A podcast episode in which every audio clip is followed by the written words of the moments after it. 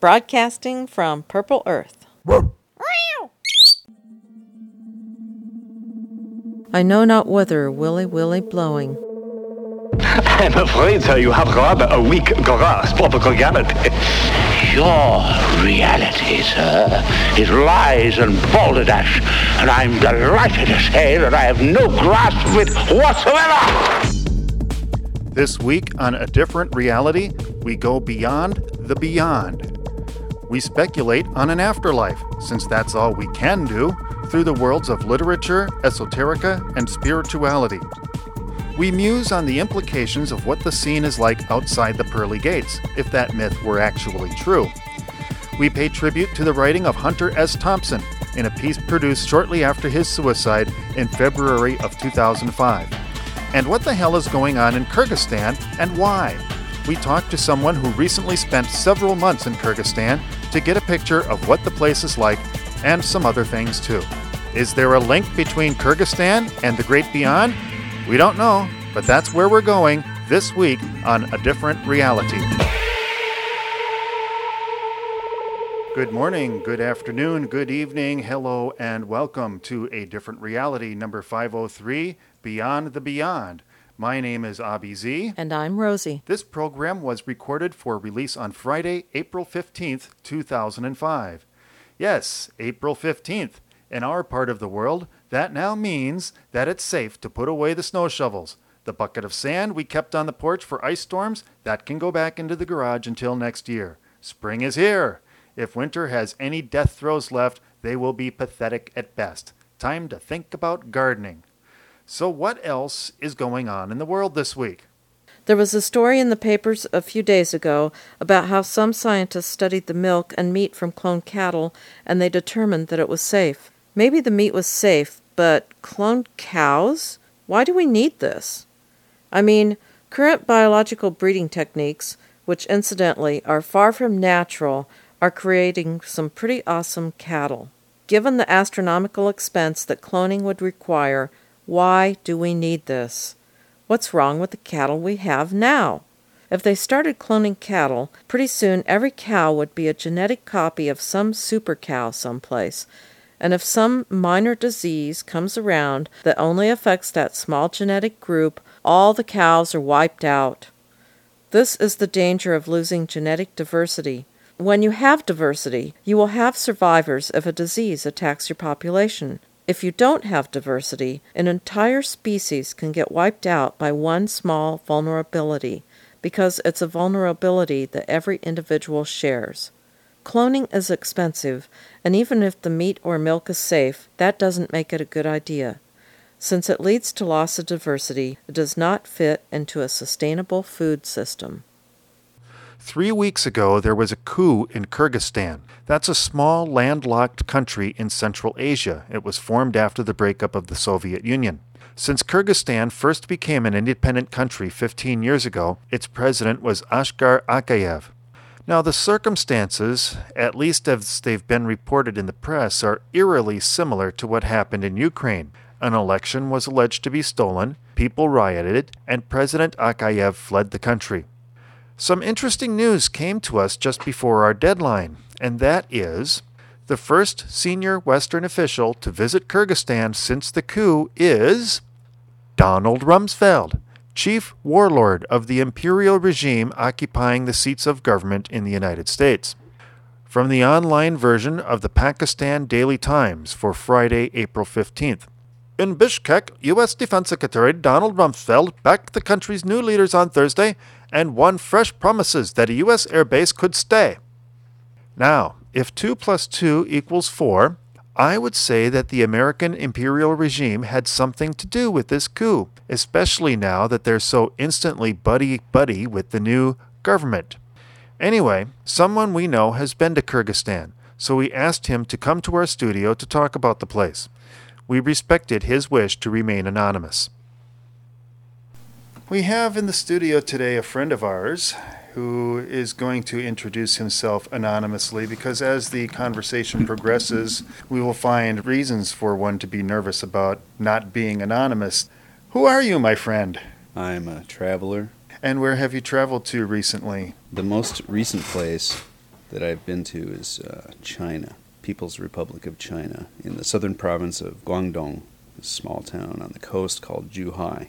Um, you've been to China a lot of times, haven't you? I have, like five or six times, yeah. Um, how much time over the course of how many years? About five or six years over the course of uh, nine years. What was it that brought you to China again? I mean, no, I was in Poland with the Peace Corps. When I got out of the Peace Corps in nineteen ninety-four, I took a couple years and just had some fun here in the States. And then in ninety-six, I took my first trip to China because that was the easiest place for me to get a job. And that's the initial reason I chose China. What what kind of job did you get in China? I heard the pay scale there was pretty bad. Yeah, I I got a teaching job. Okay. And I wasn't in it for the money, so, you know. Teaching English to uh, learners from another culture, you know.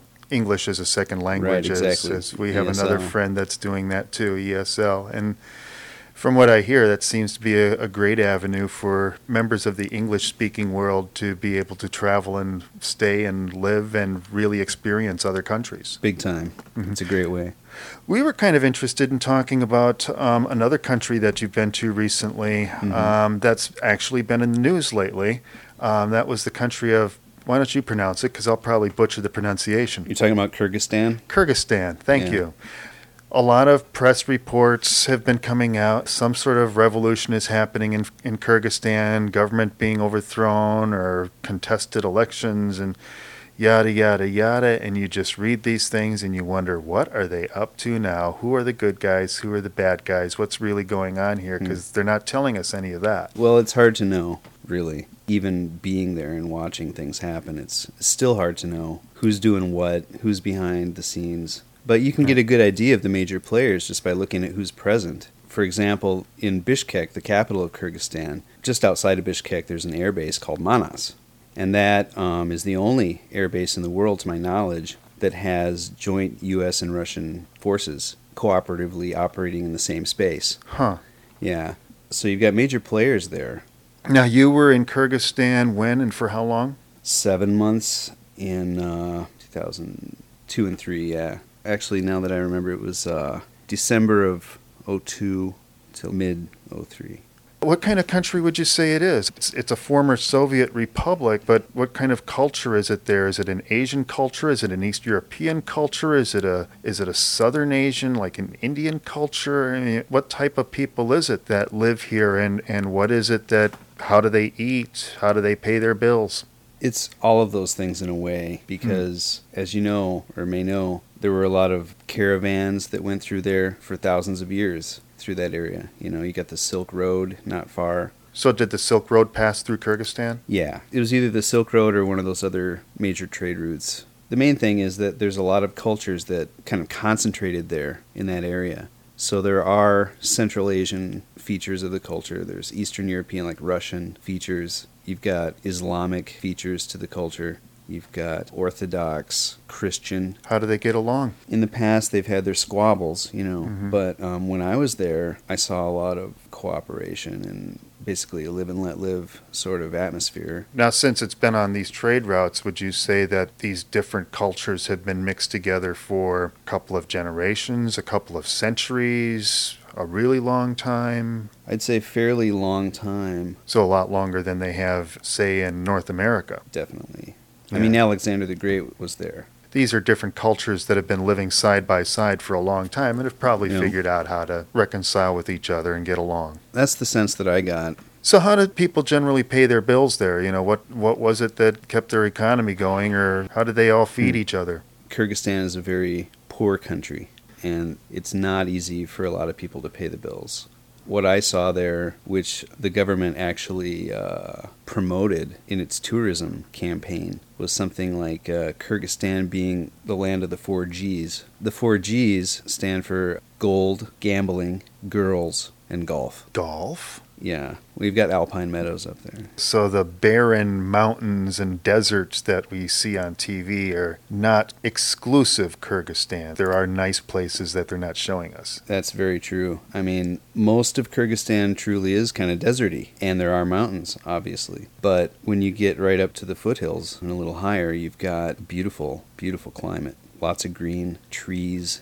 Now, there's beautiful flowers. Places in Nevada when you think about yeah, it. Yeah, for sure. You know, it just depends on where you're at and what the rainfall is and everything. And and Bishkek just happens to be one of those beautiful places right. where you can get out of town and in twenty minutes you're in the most lovely alpine meadows. So you, you mentioned know. golf. So they want to try to attract some sort of executive tourism. That and the and the casinos. I mean, that's a big thing. There's gold mines in the mountains. You wonder when there's interested players sniffing around all over the place. The first thought is always oil, which is seems to be more sought after than gold these days. But I would think that so they have a little bit of gold there that people are well interested. You got to realize too that Kyrgyzstan is in a, an extremely strategic location. You know, why don't you describe that a bit more, because a lot of people don't have a map in their head that shows yeah. where that is. Mm-hmm.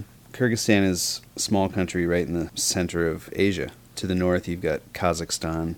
To the east is China. Okay. To the west and south are a couple of other, uh, those ex-Soviet satellites. A couple of other couple stands. Couple stand countries, right. If you keep going south, what do you finally hit that people are familiar with? Well, then you, you go right down to, like, uh, India. After all the stands. After all you the hit stands. The, and yeah. is there Afghanistan yeah, in there someplace, too? Afghanistan is in there. Pakistan. Yeah. Just go straight south. You'll run into India. Go straight east. You're in the You're back. In China. Is it like Tibet, like China? No, it... it's it's more like a Xinjiang, China, which is the northwestern uh, deserty but uh, highly proportioned Muslim population of China. Northwestern China, yeah. Then south of Mongolia. Farther west, yeah. South of Russia there. What makes that such a strategic place? You mentioned that the Silk Roads have gone through there. Yeah, I mean, that's ancient history. A, Is it still a Silk Road? In a sense. I mean, you've got a modern sense of it. It's still got mountain passes. You've still got Russia to the north, China to the east.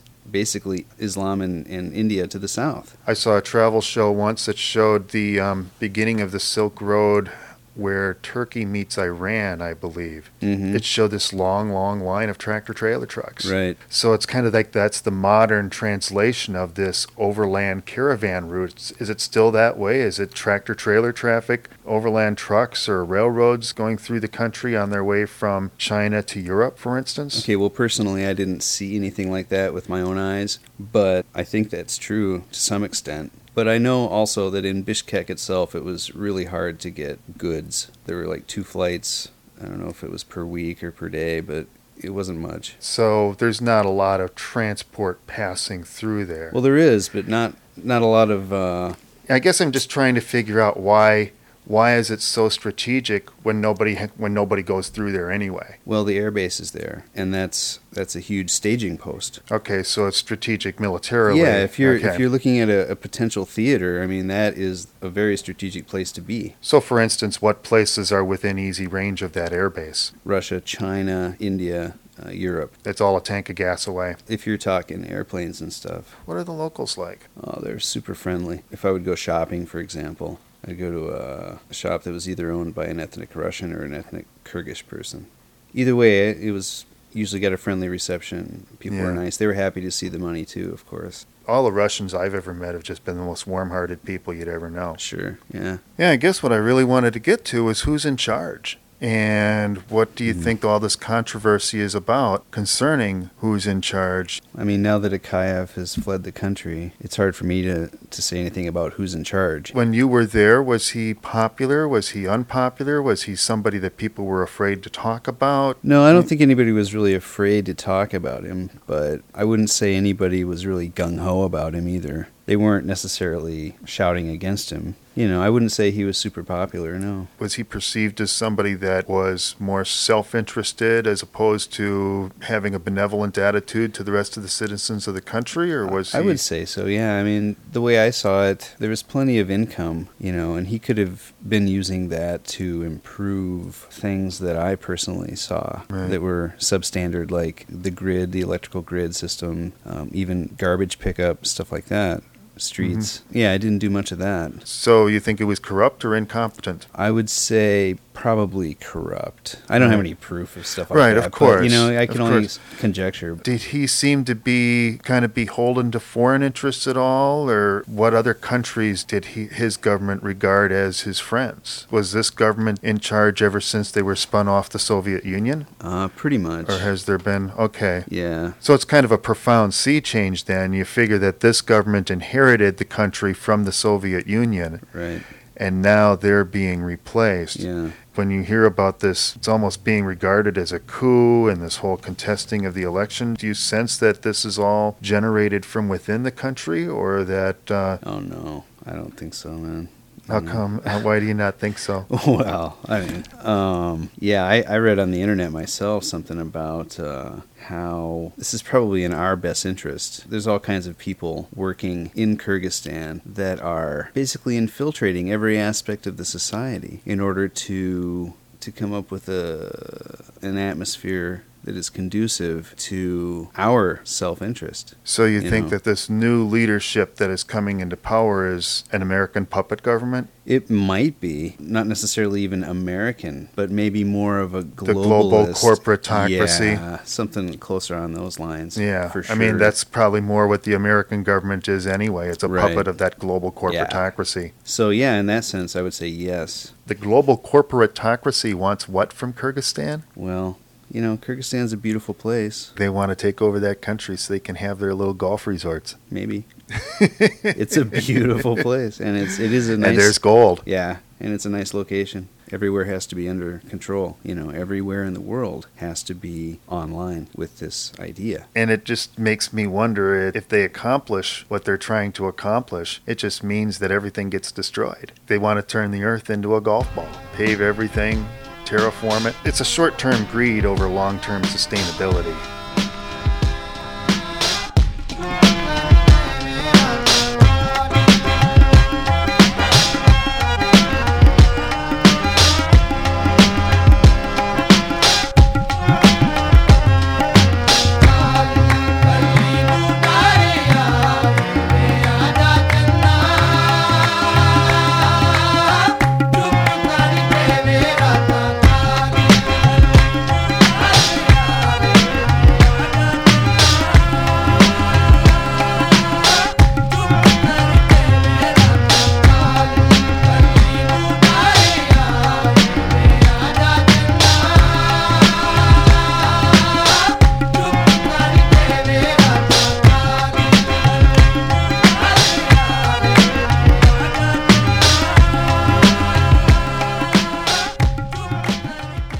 Every time we get a week like this, when a lot of high-profile deaths happen at once, I get to wondering.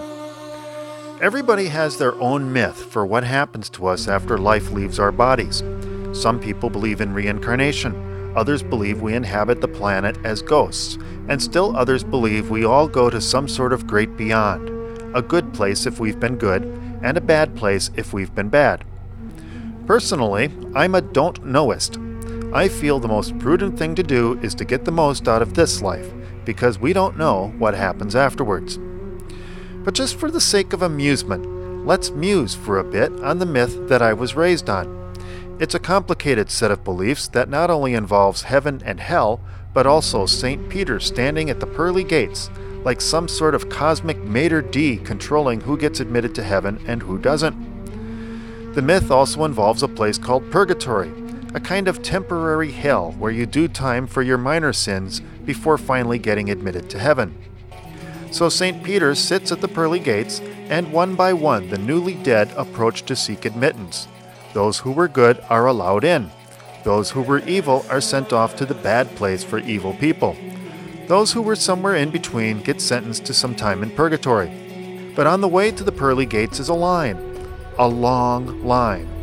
Kind of like the line at the motor vehicles department, or the line for toilets at some concert venues. And anybody who's ever been in a line like that, and that's most of us, knows that some very interesting conversations happen between the people in the line. As the line moves along, we form new friendships with the people who are next to us in line. So when the Grim Reaper has a busy week, I think about the social dynamic of the line at the pearly gates, considering the mix of people standing in line together. For instance, Back in nineteen seventy-seven, Elvis Presley and Groucho Marx died at about the same time. What did they have to say to each other as they stood in line at the pearly gates? How about Princess Diana and Mother Teresa, although they had met before? Jerry Garcia and Mickey Mantle, did they talk about baseball, music, or something else? I doubt that Ray Charles and Ronald Reagan had much to say to each other, because Ray was a genius and Ronnie was about as smart as a sock puppet. So now we have a threefer: Terry Schiavo, the Pope, and Prince Rainier, you know, the leader of Monaco, was married to Grace Kelly until she died in a tragic car crash decades before her time. We'd have all heard a lot more about Prince Rainier if it hadn't been for Terry Schiavo and the Pope stealing all the space on the obit page. They're all standing in line when they see Hunter S. Thompson coming back from the pearly gates on his way to purgatory. I got five years in purgatory for suicide. That's the standard suicide sentence. Pretty stiff, really. Hey, aren't you Terry Schiavo? Did they finally let you die? Yeah, but if I'd died when I was supposed to, I would have never met the Pope. Hello, how are you? So what's purgatory like anyway? Well, it's interesting because heaven, hell, and purgatory, they're all custom tailored to each soul. For me, I have to spend the next four years and ten months hanging out with Richard Nixon talking about football. Why must you only talk about football? Because if we talked about anything else, that would be hell for me. But the cool thing is, once I've done my time and gotten to heaven, in heaven, you can have as many doubles as you need. I mean, as my fans die off and get here, they want to meet me, so I'll need some doubles to deal with my fans. But since we each get our own version of heaven, I get to have one of my doubles tormenting Richard Nixon for as long as he is in purgatory. Don't you have to spend time in purgatory for all of the mean-spirited yeah, things sure. you said in your writing? Ah, Peter, Jesus, God, all those guys are pretty forgiving people. And Mary, Mary has a lot of influence on these things, and she's got the biggest heart of all of them. Anyway, they figured that the people I wrote about, they deserved everything I wrote. After all, look at Nixon. He got five hundred years in purgatory, but he was so evil, I'm surprised he didn't get shipped right off to hell. Didn't you say you got five years in purgatory? Who are you? I am Prince Rainier, the Chief of State of the Nation of Monaco. Oh, yeah. You were married to Grace Kelly, weren't you? Yes, I was married to Grace Kelly, and I've been dying to see her again. You mean you just died, and now you get to see her again? Yes, very amusing. Do you know if she's in heaven? No, no. Pete wouldn't tell me. But in my vision of heaven, Grace Kelly is there, and I'll get to spend some quiet time with her, or at least one of her doubles. Be careful. You could get more time in purgatory for thinking impure thoughts. But you said you got five years in purgatory. How come you said you spend the next four years and ten months with Nixon? Because the time we spend in line counts towards our sentence in purgatory. And you know what? They even count all the time you ever spent in line at the D M V as time in purgatory. Doctor Thompson, it's been nice meeting you, but we finally made it to the front of the line, and we have to talk to Peter now. Of course. Good luck to you, Terry. Prince, Popsky, been nice meeting you. Perhaps we'll meet again. At least not for four years and ten months. Your Holiness, sarcasm doesn't suit you. Next! Yes, my name is Terry Schiavo. Ah, yes, we've been expecting you for a dog's lifetime by now. Let's see, we have you down for three months in purgatory for vanity. Vanity? You were so desperate to stay thin that you starved your body so much that your heart gave out. Your desire to stay thin ultimately killed you, and it was vanity that gave you this desire. After all that time I spent waiting to die, now I have to spend three months in purgatory? Don't worry, your time in the hospice is credited toward your time in purgatory, so you are admitted to heaven right now. If you step to the left after you go through the gate, an angel will assist you with the orientation process. Next! Pope John Paul the Second, spiritual descendant of you, my Holy Father, I humbly beseech before... Yeah, yeah, yeah, enough of the ceremony. I'm afraid I have you down for a week in purgatory for thinking impure thoughts about one of your assistants. Oh, my. And a month in purgatory for not doing anything about those pedophile priests. But they were priests doing God's work. They used God's name to molest little boys. It gave God a bad name. God is really pissed about that, and he has a special place in hell set aside for those guys. You didn't kick those guys out of the church, and it just didn't look good. God says he sent you a memo, but you must have missed it. I saw the memo, but it was while George Bush was getting ready to start his stupid war, and he came by to get my blessing. I was working on how I could chew him out without generating an international incident. Yes, and we are aware of that, and it scored you a lot of points on the cosmic balance sheet. Is it really called that? In this sketch it is. Anyway, when you wagged your finger at George Bush, that canceled out three months in purgatory, so you're in. Now the Pope Club is just a couple of doors down. When you get there, Paul the Sixth and John Paul the First will show you around. Next! Prince Rainier, Chief of State of the Nation of Monaco. Oh, yeah. Aren't you the guy that was married to Grace Kelly? Yes, I was married to Grace Kelly. I'm afraid you have to spend an hour in purgatory for thinking an impure thought. I was thinking about my wife. I know you were. I was just having a bit of fun. Come on in. Your wife's waiting for you at waterfall number five thirty-four. An angel will take you there now. Next!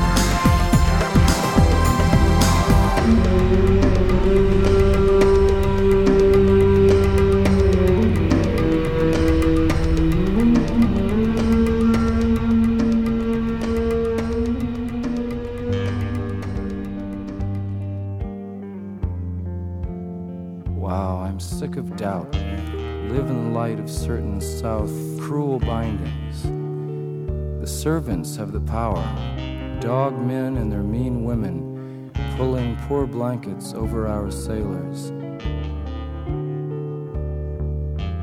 I'm sick of dour faces staring at me from the T V tower.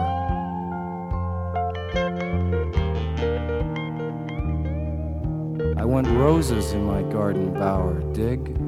Royal babies, rubies must now replace aborted strangers in the mud. Mutants, blood meal for the plant that's plowed.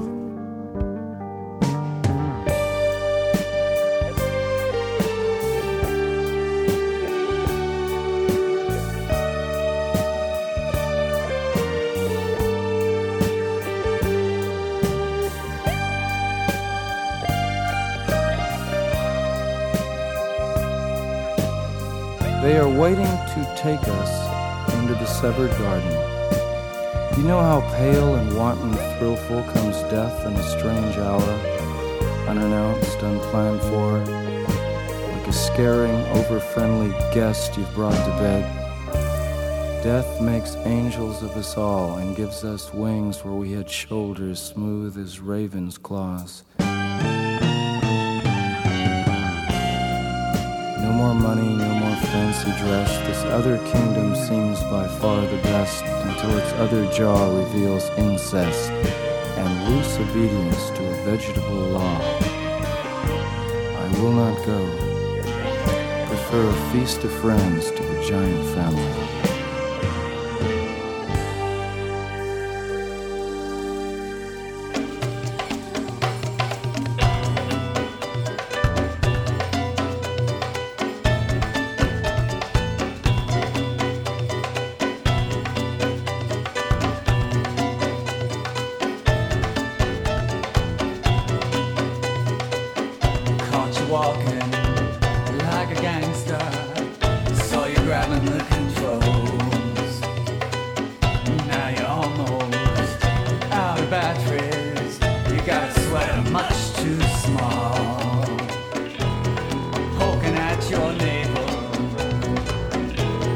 Point your finger too. You say your lips don't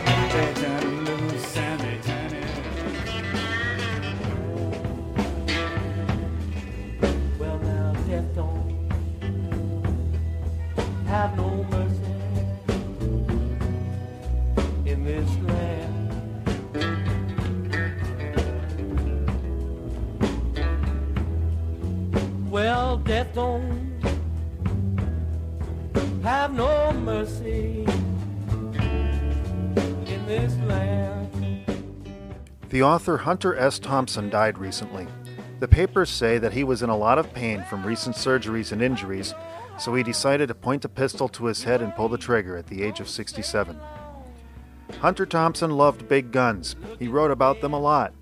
Last we heard, friends and family members are preparing to have his ashes shot out of a twelve-inch cannon. We know a lot of people who would eagerly devour any writing with Hunter Thompson's name on it. We are among those people. But at the same time, he didn't seem to be the type of person we'd enjoy hanging out with day to day.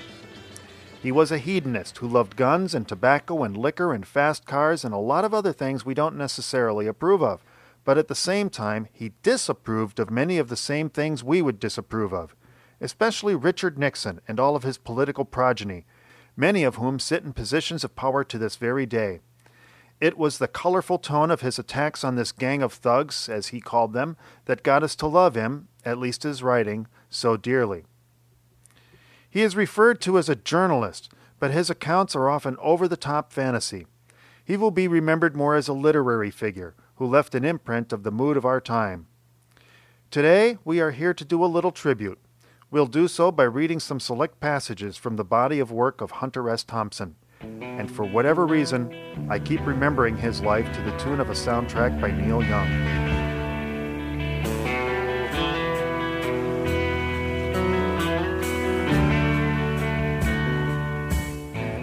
We'll open with some passages from his most famous book, which will go down as a classic of American literature, Fear and Loathing in Las Vegas. It's a story about a journalist waiting in L A for his next assignment, which turns out to be covering a dirt bike race in Las Vegas with a Samoan attorney. And so the trip begins.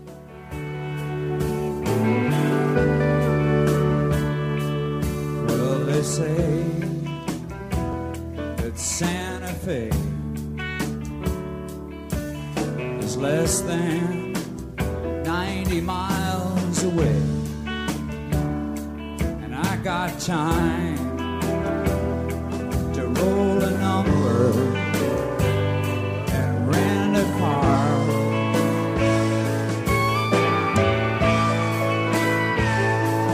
Oh,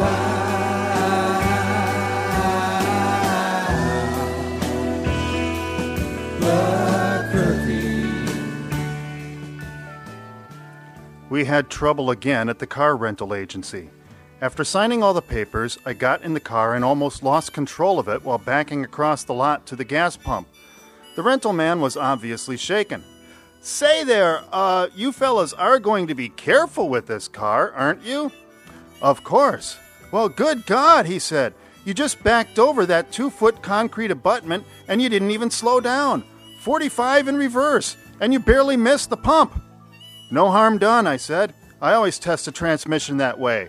The rear end for stress factors. Meanwhile, my attorney was busy transferring rum and ice from the Pinto to the back seat of the convertible. The rental man was watching him nervously. Say, he said, are you fellas drinking? Not me, I said. Just fill the goddamn tank, my attorney snapped. We're in a hell of a hurry. We're on our way to Las Vegas for a desert race. What? Never mind, I said. We're responsible people. I watched him put the gas cap on. Then I jammed the thing into low gear and we lurched into traffic. There's another worrier, said my attorney. He's probably all cranked up on speed. Yeah, you should have given him some reds. Reds wouldn't help a pig like that, he said.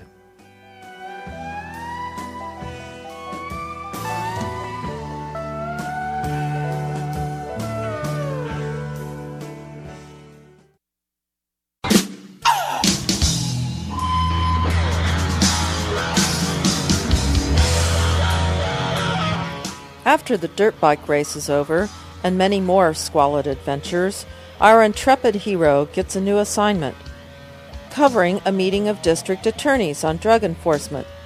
Basically, a narcs convention.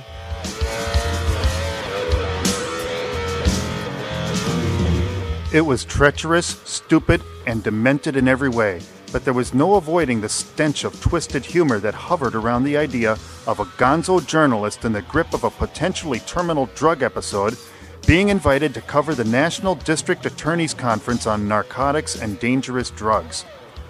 There was also a certain bent appeal in the notion of running a savage burn on one Las Vegas hotel and then, instead of becoming a doomed fugitive on the highway to L A, just wheeling across town, trading in the red Chevy convertible for a white Cadillac, and checking into another Vegas hotel with press credentials to mingle with a thousand ranking cops from all over America while they harangued each other about the drug problem.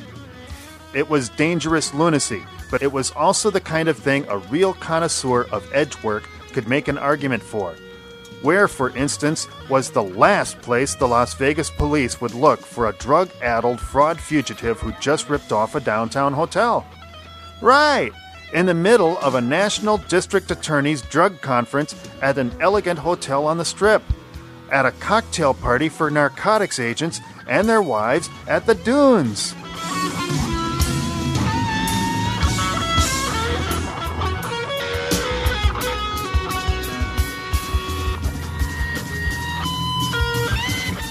The idea of Hunter Thompson, loose in a hotel full of cops, sounds like a comedy script made in heaven, or hell.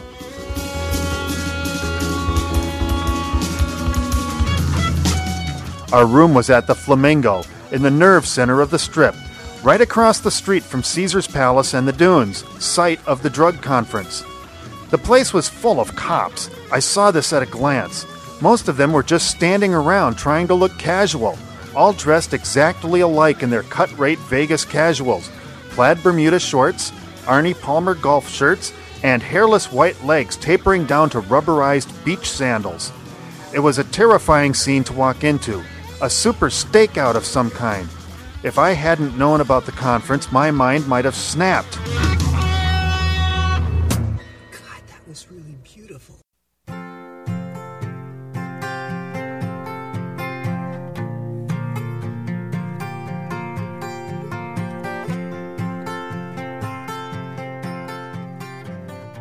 Sherlock Holmes had Moriarty, Superman had Lex Luthor, and Hunter Thompson had Richard Nixon. Hunter was a master of dark and demonic imagery when describing the sinister members of the ruling class. Nixon was his favorite victim, and he did not let up when it came time to eulogize him. In an article that Doctor Thompson wrote for Rolling Stone, June sixteenth, nineteen ninety-four, on the death of Richard Nixon,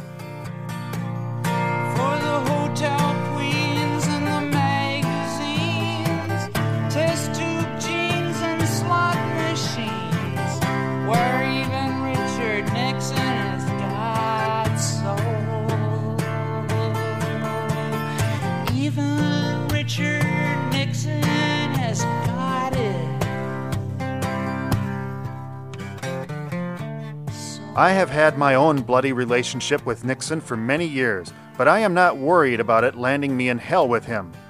I have already been there with that bastard, and I am a better person for it. Nixon had the unique ability to make his enemies seem honorable, and we developed a keen sense of fraternity. Some of my best friends have hated Nixon all their lives. My mother hates Nixon, my son hates Nixon, I hate Nixon, and this hatred has brought us together. Nixon laughed when I told him this. "Don't worry," he said. "I, too, am a family man, and we feel the same way about you." It was Richard Nixon who got me into politics, and now that he's gone, I feel lonely. He was a giant in his way. As long as Nixon was politically alive, and he was, all the way to the end, we could always be sure of finding the enemy on the low road. There was no need to look anywhere else for the evil bastard. He had the fighting instincts of a badger trapped by hounds. The badger will roll over on its back and emit a smell of death, which confuses the dogs and lures them in for the traditional ripping and tearing action. but it is usually the badger who does the ripping and tearing. It is a beast that fights best on its back, rolling under the throat of the enemy and seizing it by the head with all four claws. That was Nixon's style, and if you forgot, he would kill you as a lesson to the others. Badgers don't fight fair, Bubba. That's why God made dachshunds.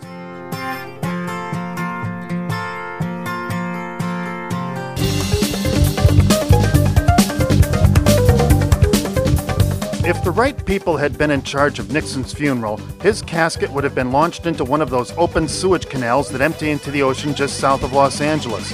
He was a swine of a man and a jabbering dupe of a president. Nixon was so crooked that he needed servants to help him screw his pants on every morning. Even his funeral was illegal. He was queer in the deepest way. His body should have been burned in a trash bin. These are harsh words for a man only recently canonized by President Clinton, but I have written worse things about Nixon many times, and the record will show that I kicked him repeatedly long before he went down. I beat him like a mad dog with mange every time I got a chance, and I am proud of it. He was scum. Let there be no mistake in the history books about that. Richard Nixon was an evil man, evil in a way that only those who believe in the physical reality of the devil can understand it. He was utterly without ethics or morals or any bedrock sense of decency. Nobody trusted him except maybe the Stalinist Chinese, and honest historians will remember him mainly as a rat who kept scrambling to get back on the ship.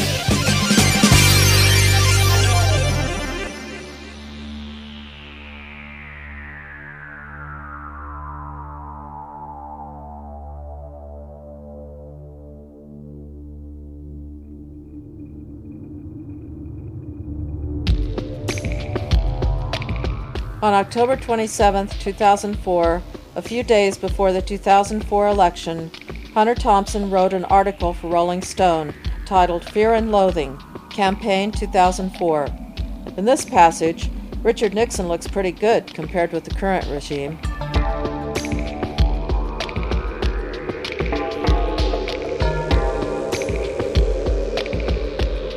If Nixon were running for president today, he would be seen as a liberal candidate, and he would probably win. He was a crook and a bungler, but what the hell? Nixon was a barrel of laughs compared to this gang of thugs who are running the White House today. Nixon hated running for president during football season, but he did it anyway. Nixon was a professional politician, and I despised everything he stood for. But if he were running for president this year against the evil Bush-Cheney gang, I would happily vote for him.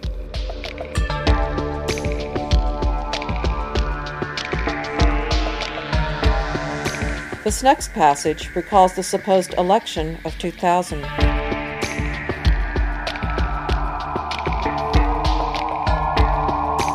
It was the most brutal seizure of power since Hitler burned the German Reichstag in nineteen thirty-three and declared himself the new boss of Germany. Karl Rove is no stranger to Nazi strategy, if only because it worked for a while, and it was sure as hell fun for Hitler. That was sixty-six years ago, far back in ancient history, and things are not much different today. We still love war. George Bush certainly does.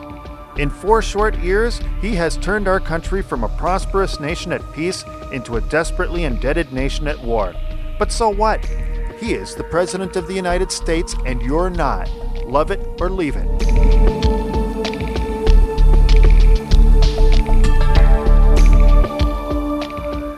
When young Bush was at Yale in the sixties, he told the same joke over and over again for two years, according to some of his classmates. One of them still remembers it. There was a young man named Green who invented a jack-off machine. On the twenty-third stroke, the damn thing broke and churned his nuts into cream. It was horrible to hear him tell it, said the classmate, who spoke only on condition of anonymity. He lifted his shirt and showed me a scar on his back put there by young George. He burned this into my flesh with a red-hot poker, he said solemnly, and I have hated him ever since. That jackass was born cruel. He burned me in the back while I was blindfolded. This scar will be with me forever. There is nothing new or secret about that story. It ran on the front page of the Yale Daily News and caused a nasty scandal for a few weeks, but nobody was ever expelled for it. George did his first cover-up job, and he liked it.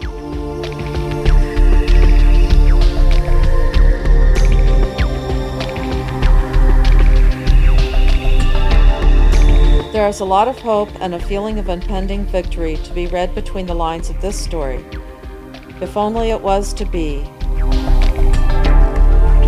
Immediately after the first debate ended, I called Muhammad Ali at his home in Michigan. But whoever answered said the champ was laughing so hard that he couldn't come to the phone. The debate really cracked him up, he chuckled. The champ loves a good ass whooping. He says Bush looked so scared to fight, he finally just quit and laid down.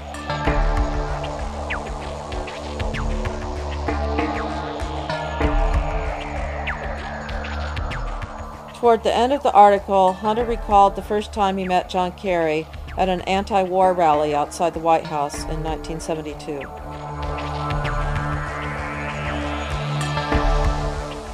We were angry and righteous in those days, and there were millions of us. We kicked two chief executives out of the White House because they were stupid warmongers. We conquered Lyndon Johnson, and we stomped on Richard Nixon, which wise people said was impossible, but so what? It was fun. We were warriors then, and our tribe was strong like a river.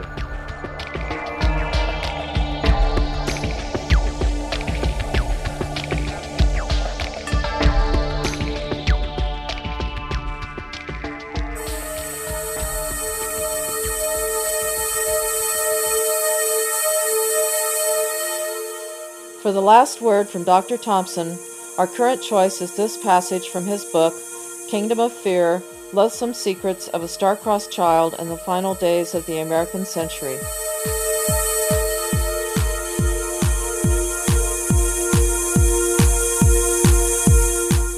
See you tomorrow, folks. You haven't heard the last of me. I am the one who speaks for the spirit of freedom and decency in you. Shit, somebody has to do it. We have become a Nazi monster in the eyes of the whole world, a nation of bullies and bastards who would rather kill than live peacefully. We are not just whores for power and oil, but killer whores with hate and fear in our hearts. We are human scum, and that is how history will judge us. No redeeming social value, just whores. Get out of our way or we'll kill you. Who does vote for these dishonest shitheads? Who among us can be happy and proud of having all this innocent blood on our hands? Who are these swine, these flag-sucking half-wits who get fleeced and fooled by stupid little rich kids like George Bush? They are the same ones who wanted to have Muhammad Ali locked up for refusing to kill gooks. They speak for all that is cruel and stupid and vicious in the American character. They are the racists and hate-mongers among us. They are the Ku Klux Klan. I pissed down the throats of these Nazis, and I am too old to worry about whether they like it or not. Fuck them.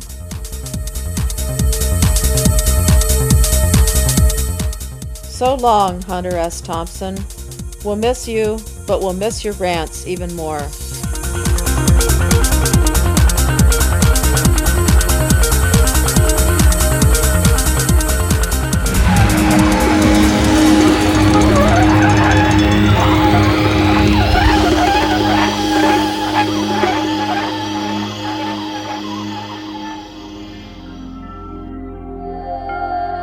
Into this universe, and why not knowing, nor whence, like water willy-nilly flowing, and out of it as wind along the waste, I know not whither willy-willy blowing.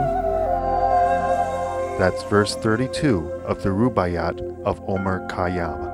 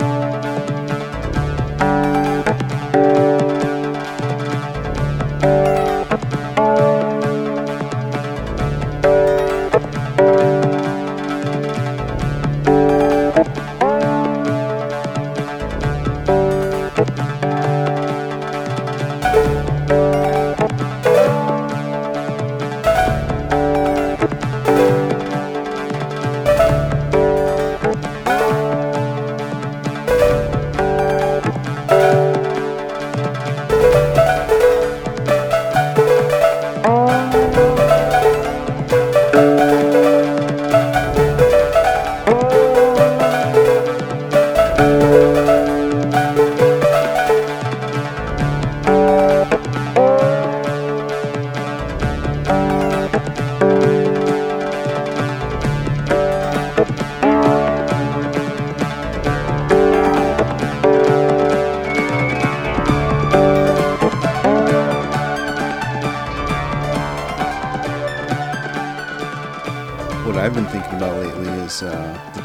twelve novelty event that Terence McKenna talked about. Okay, what's that? You're familiar with Terence McKenna, right? Why don't you just run it down for the benefit of our listeners All who right. aren't? Well, Terence McKenna was a neurolinguistic shaman who uh, went to South America and ingested ayahuasca and other herbal substances and came up with a theory that ties in with chaos theory, I, I think, and it's, it's uh, novelty. Basically, if I understand what he was saying correctly, what happens is uh, increasing periods of novelty leading up to the year two thousand twelve, which also happens to coincide with the Mayan calendar somehow. Huh. Yeah. So and there's some sort of novelty. Yeah, there's re- points of novelty that, that are exponentially greater as the time progresses toward that end date, so that by the time you get to two thousand twelve, you've got this explosion of novelty. This ultimate degree of novelty occurring. So is this a holy moment, or is this a uh, well, or is this uh, something that we're going to uh, have to like? It's more like a holy cow. Do we, do we need to build our uh, fallout shelters for no, this? No, no, no, no, no. It's this it's, explosion of novelty sounds dangerous. It could be dangerous, but I think that the one thing that remains constant is consciousness. So that even if all the physical matter around you is warping and shifting, including your body, as long as you have the conscious awareness, the consciousness that can sustain itself through all the shifting, then theoretically you ride the wave of chaos that is occurring and evolve with it into a new form. Essentially, it could be the same body that you have right now, just somewhat rarefied. In any event, the point being is you could ride out the novelty. It doesn't right. have to be a terrible thing. Right. It could just be a novelty. It could just be an incredible, wonderful thing. So this is talking twenty twelve just as a general year, or is there a particular date in twenty twelve where there's a peak of this novelty? I think it's uh, Christmas Day. It might be twenty-three or twenty-six, between there. It's uh, There are different interpretations of it, but um, I think it's an interesting thing. Anyway, uh, here, here's a novelty for you. It's it's um. Rosie was born in fifty, and this year she turns fifty-five. I was born in fifty-five. This year I turned fifty. Oh, wow! I like that one. That's, That's a, a good, good one. one. Yeah. So this is this is a novelty year for us. Well, this is a novelty year anyway. I think we'll keep our eye out for thermonuclear novelty. No, no, no, no, not thermonuclear. It's going to be more of a novelty, whimsical explosion of consciousness, like uh, spiritual knowledge, maybe. Well, that would be a good thing. Utter telepathy, for example.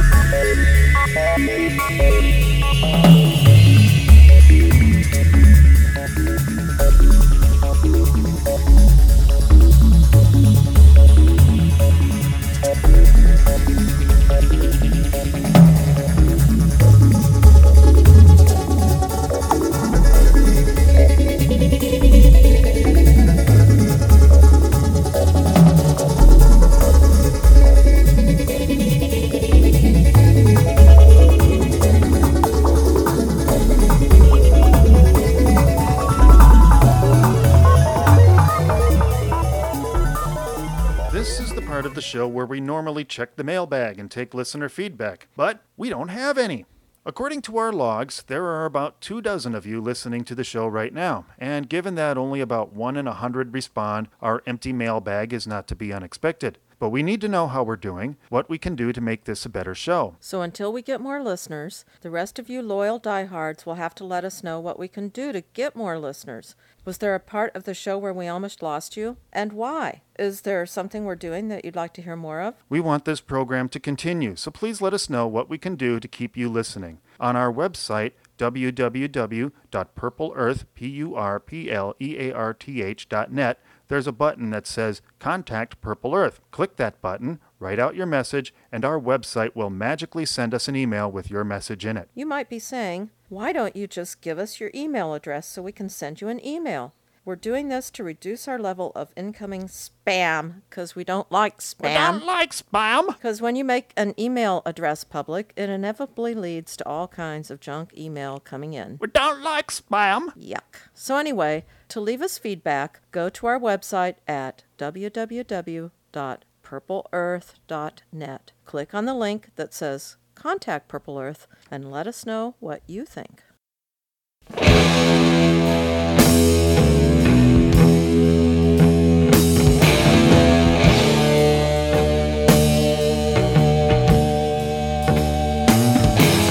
This is a quote from the late Hunter Thompson from his last book, Hey Rube, a collection of his sports writings in E S P N dot com. We are turning into a nation of whimpering slaves to fear. Fear of war, fear of poverty, fear of random terrorism, fear of getting downsized or fired because of the plunging economy, fear of getting evicted for bad debts or suddenly getting locked up in a military detention camp on vague charges of being a terrorist sympathizer.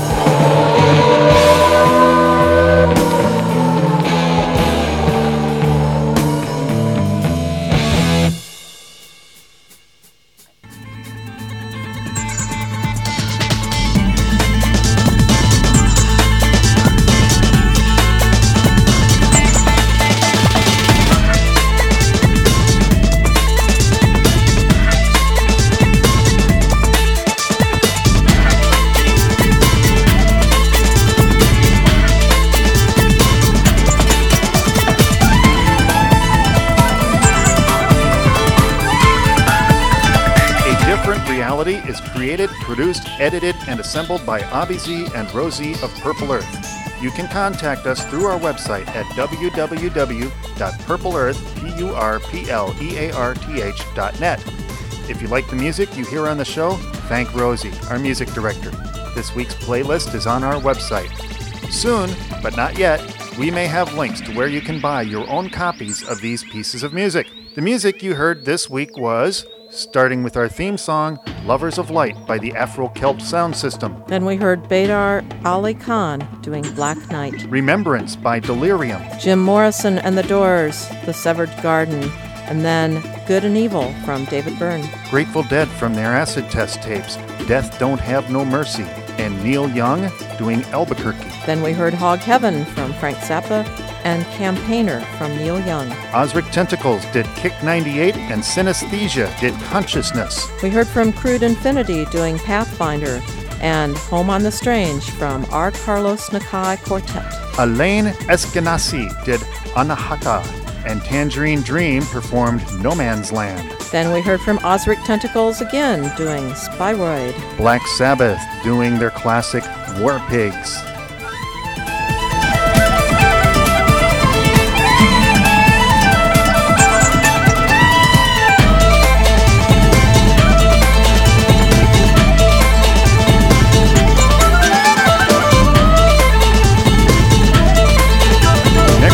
On A Different Reality, it's Earth Day. How did all this Earth Day business get started anyway, and why? Does it mean something more than a community garbage pickup day? After all the rallies and speeches are over with, what can we each do to make a meaningful difference? We'll also have a conversation with Ken Malley, a professor of philosophy who teaches sustainability as part of an environmental studies program at the University of Wisconsin in La Crosse. Our Earth Day show is next week on A Different Reality.